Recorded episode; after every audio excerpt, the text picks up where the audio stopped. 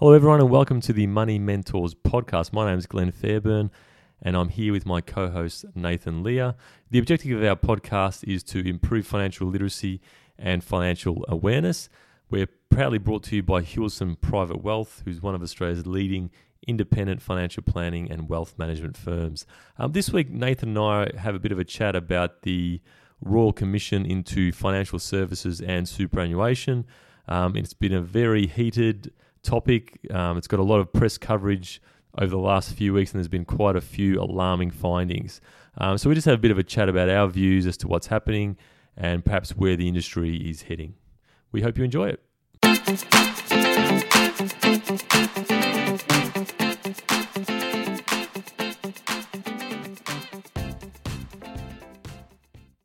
Welcome, everybody, to this week's episode of the Money Mentors podcast. Uh, now, it's quite topical at the moment. We're going through a royal commission into the, the banking, financial services, and superannuation industry. So, it's basically uh, littering the financial press at the moment. So, we're going through uh, basically every day another, uh, it's filling our headlines basically. Um, so, Glenn and I thought we'd take this opportunity just to spend a couple of minutes having a chat about it in terms of what is it, why it was called, and what impacts it may have um, moving into the future. So, just to kind of kick it off, um, basically, I mentioned that it's a Royal Commission into banking, superannuation, and financial services industries. Um, it was basically called to improve the integrity of the of the entire financial system. Um, so, Glenn, maybe just to just to get this conversation going, I mean, obviously you read a lot about it, like everybody else. I'll just throw over to you in terms of what have what have been some of the key takeouts that um, that you'd like to have a chat about from the Royal Commission so far. I think I think the main theme is how concerning it's been. I mean, there's probably a lot of things that were brought to attention of, of, of the from the industry um, post the global financial crisis, and, and therefore the introduction of the sort of future of financial advice reform. So I think a lot of the so, so-called you know shonky practices of financial advisors was really exposed um, post the GFC, where a lot of people got hurt from bad advice and inappropriate advice. Um, but I think this this Royal Commission has further exposed some really bad practices by a number of financial institutions where their staff have really provided individuals with, with advice that was inappropriate and probably not in their best interests. And, and it's really a concern. And, and I was just having a discussion with a client the other day, and he, he was saying, well, this, this should be good for independent type firms such as yourselves. And I said, well, yes, that, that, that could be the view, but I think also what it does, it doesn't really paint a very good light for financial planners in general, does it? I mean, it's it, it's never good to see your peers acting in a way that is just a bad reflection of, of what we're trying to create um, a professional industry, is it? I mean, it's just been really, really bad. Yeah, de- definitely. It's. I mean, it's it's not great. There's obviously, like many industries, there's there's often a couple of bad in, bad operators that can kind of tarnish a lot of people's reputations. And but I, I, think to a degree, you know, he's right. Your client where he says that there there's going to be probably more of a focus for consumers to receive independent advice. Uh, obviously, one of the, the the, main reasons where, a lot of the issues have come from is the conflicts of interest and, and the big banks have probably they're going through it now with a couple of examples that have come up in the last few days where um, you know the, the advisors have been faced with with conflicts and they might make decisions that although they weren't maybe who knows depending on the situation but they might not have deliberately gone out to to provide inappropriate advice there's an incentive there which may lead them astray and i think that's where a lot of the issues have, have arisen isn't it it's where you've got volume based um, remuneration or incentives which in, in a lot of the um, evidence that has come out um, advisors with major institutions were incentivized to sell in-house type products. Hmm. Um, so, so the, it's so human the, nature, isn't it? So that that um the vertical vertical integration model. Yeah, I mean, our, our, chairman John Hewison spoke about that when we had a chat with him a, a few weeks ago. The, the issues that he saw in that model, where vertical integration being that you've got an institution that manufactures products, so they might create managed funds in a different array of asset classes or investment options. And then you've got your advisors who are effectively the sales force selling those products. Mm-hmm. Now, you don't have to be Einstein to work out that if you're working for an institution that's manufacturing product, where's the incentive going to be? Um, so I think that's where a lot of these issues, as I was saying, really arose in that, you know, clients or, or, or consumers would go to an advisor hoping for best advice tailored to their situation. But unfortunately, as we've seen through the through the findings, a lot of the time when uh, consumers sought advice, they were getting recommending getting products recommended to them that one weren't appropriate for their situation, and secondly probably weren't in their best interest, and probably more likely in their advisor's best interest. Um, so I, I think that if anything, as John was saying, and as the commission has exposed, it's really going to be a challenge for this model going forward. And we've already seen talk of the banks looking at divesting their, their fund management arms because I think they see the the issues and the bad press that they're getting as a result of it. Yeah, I, th- I think they already have. Well, they already have started to divest some of Yeah. it with insurance, for example, and and I know even I think National Australia Bank. Come, I think today there was a headline that there was talk that they might yeah divest further. And Commonwealth Bank with Colonial, I know they, Mm. they probably purchased that about 20 years ago. Um, Yeah. They're looking at divesting that, Well, that's the speculation. Um, so whether this leads to a complete change in how how banks um, run their businesses, it may.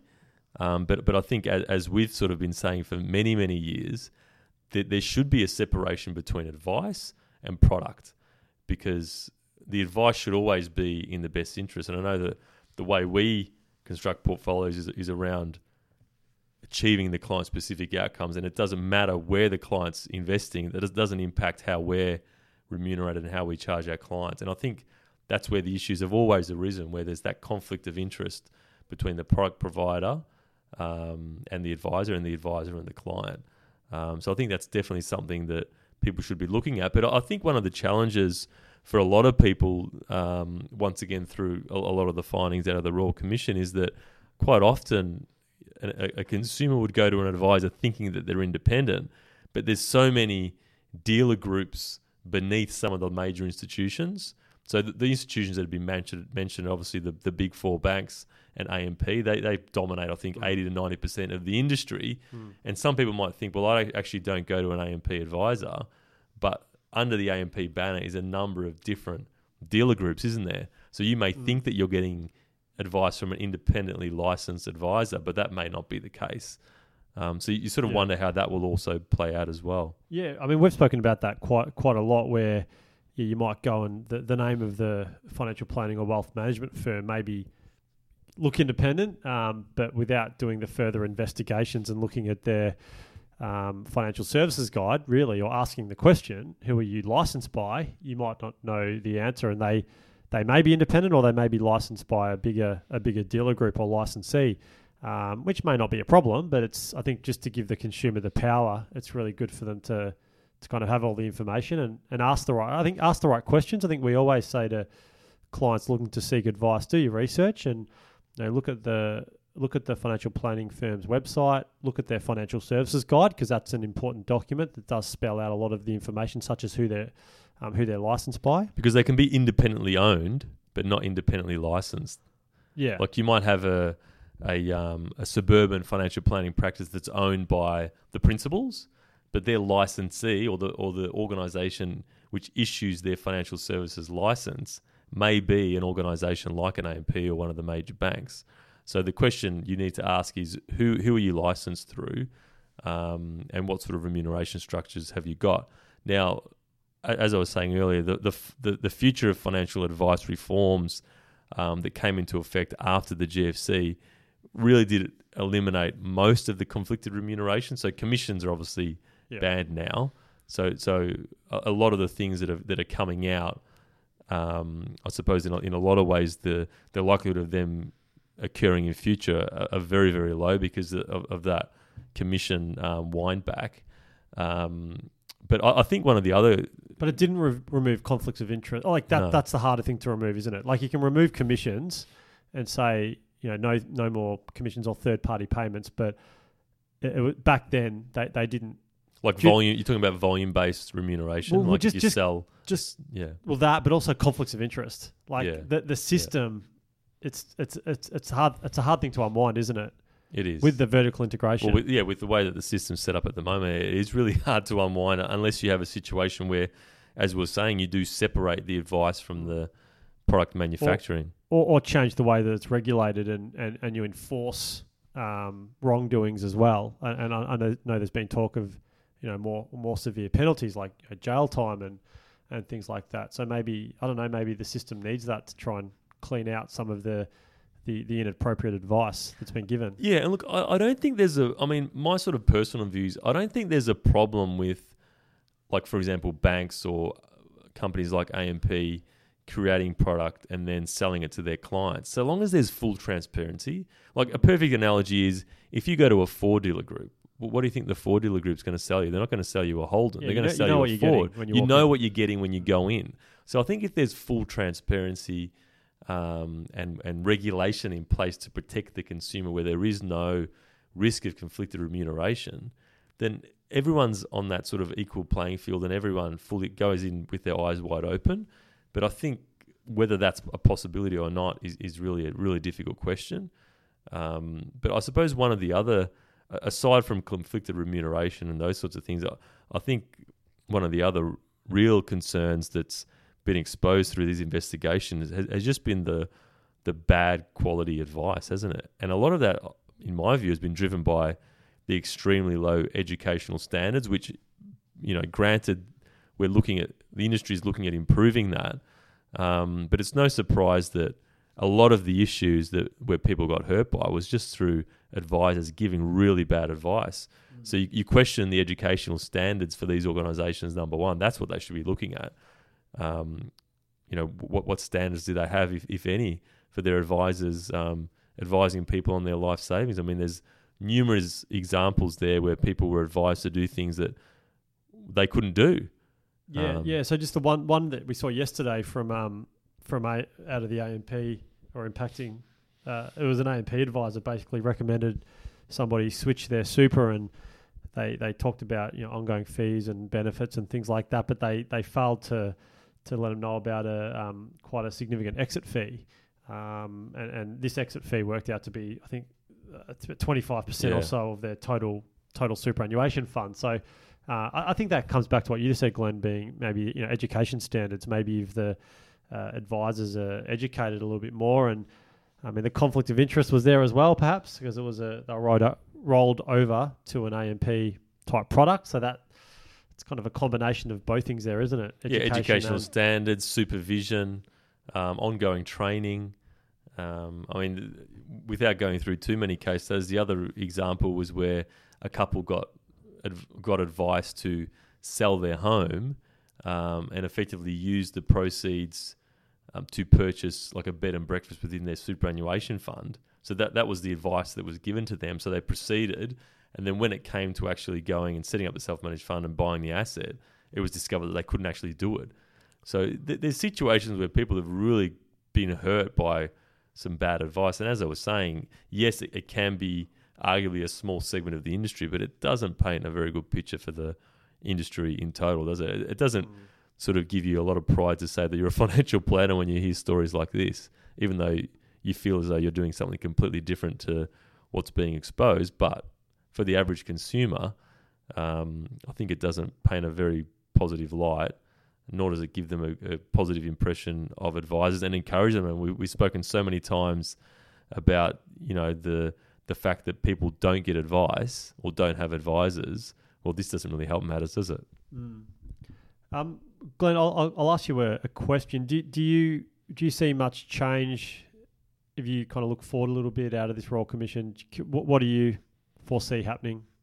I think it's a tough one because, uh, as I was saying, I think a lot of the changes that are being, I suppose, discussed at the moment with the Royal Commission are already sort of coming into play. I mean, we, we know that within the financial planning industry, the educational standards, we're basically moving to a compulsory degree, degree qualification from 2020, I think around 2020. Yeah, around then. So every advisor has to have the equivalent of a of a bachelor's degree in order to give advice. So that that's a positive start where we're raising those educational standards and hope that people when they seek advice are getting it from people who are adequately qualified and adequately trained. So I think that's one thing.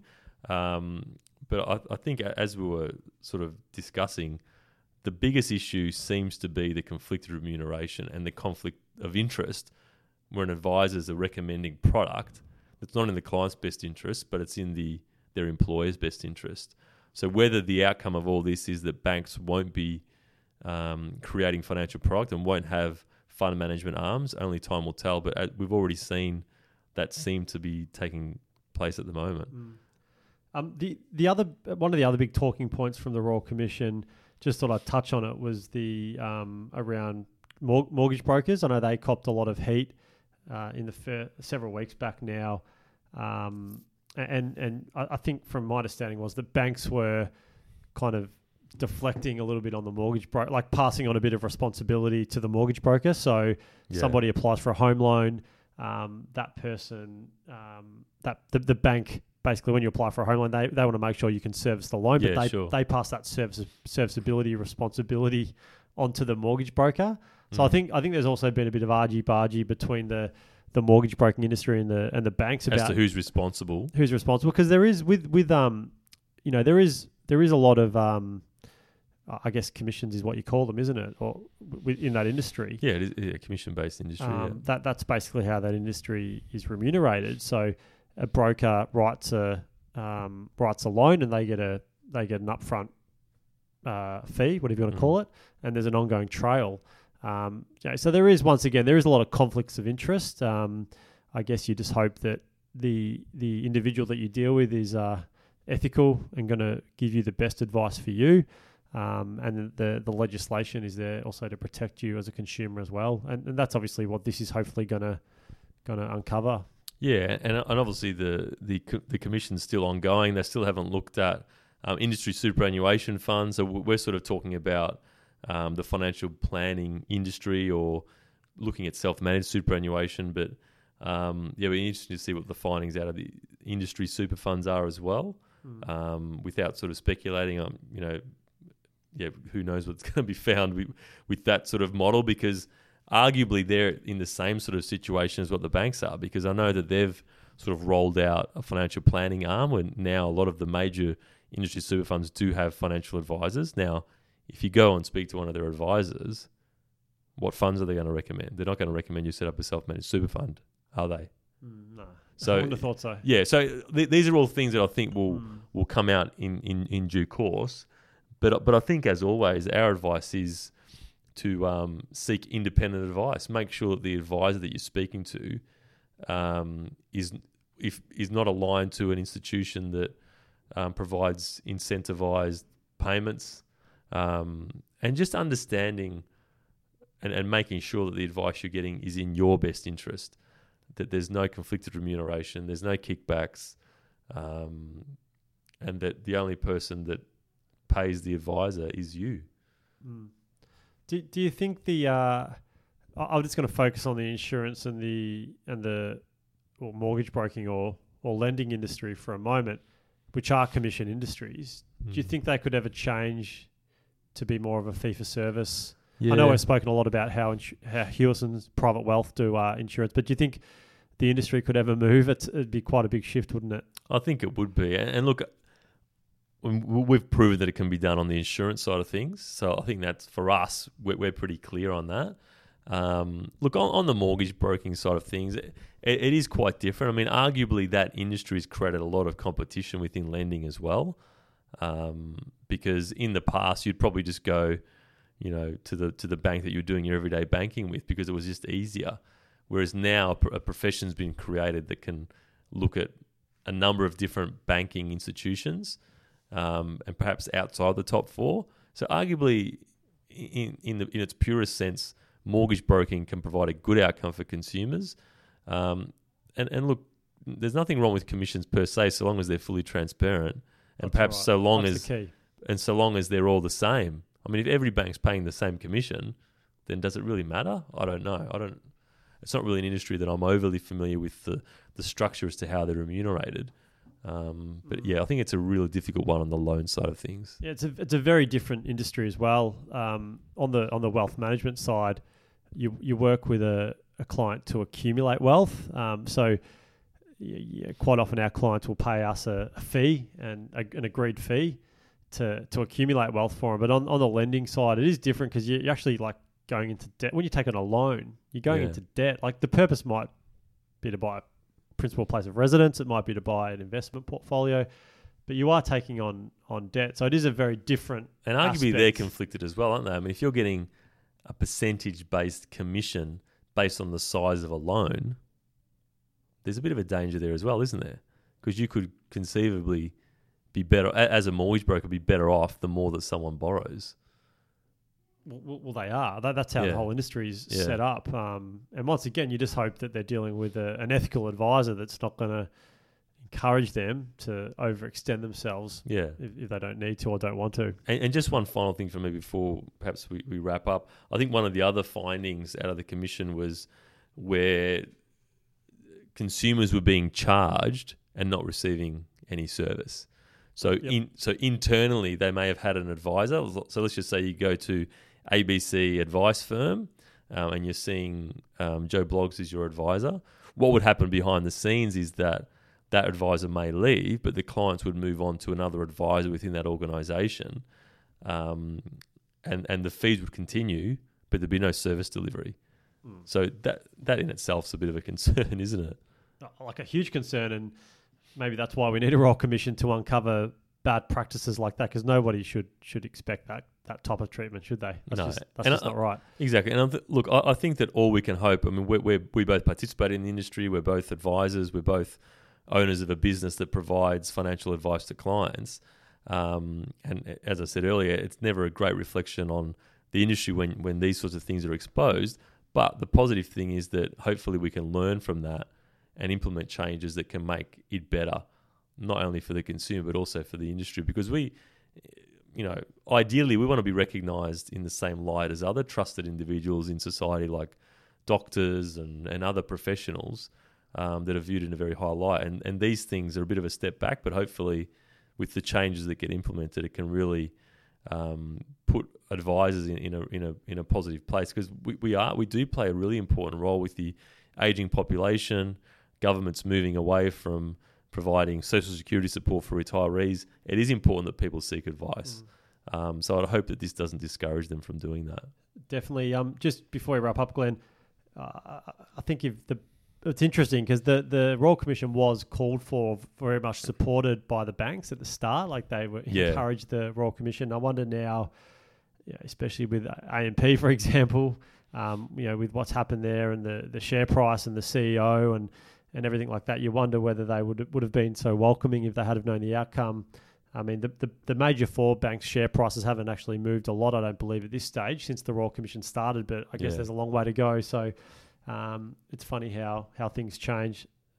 Um, all right, we'll, we'll wrap it up there, Glenn. So um, just to kind of quickly summarise our, our chat today, the Royal Commission is very topical at the moment. So it's been going ongoing for some some weeks now.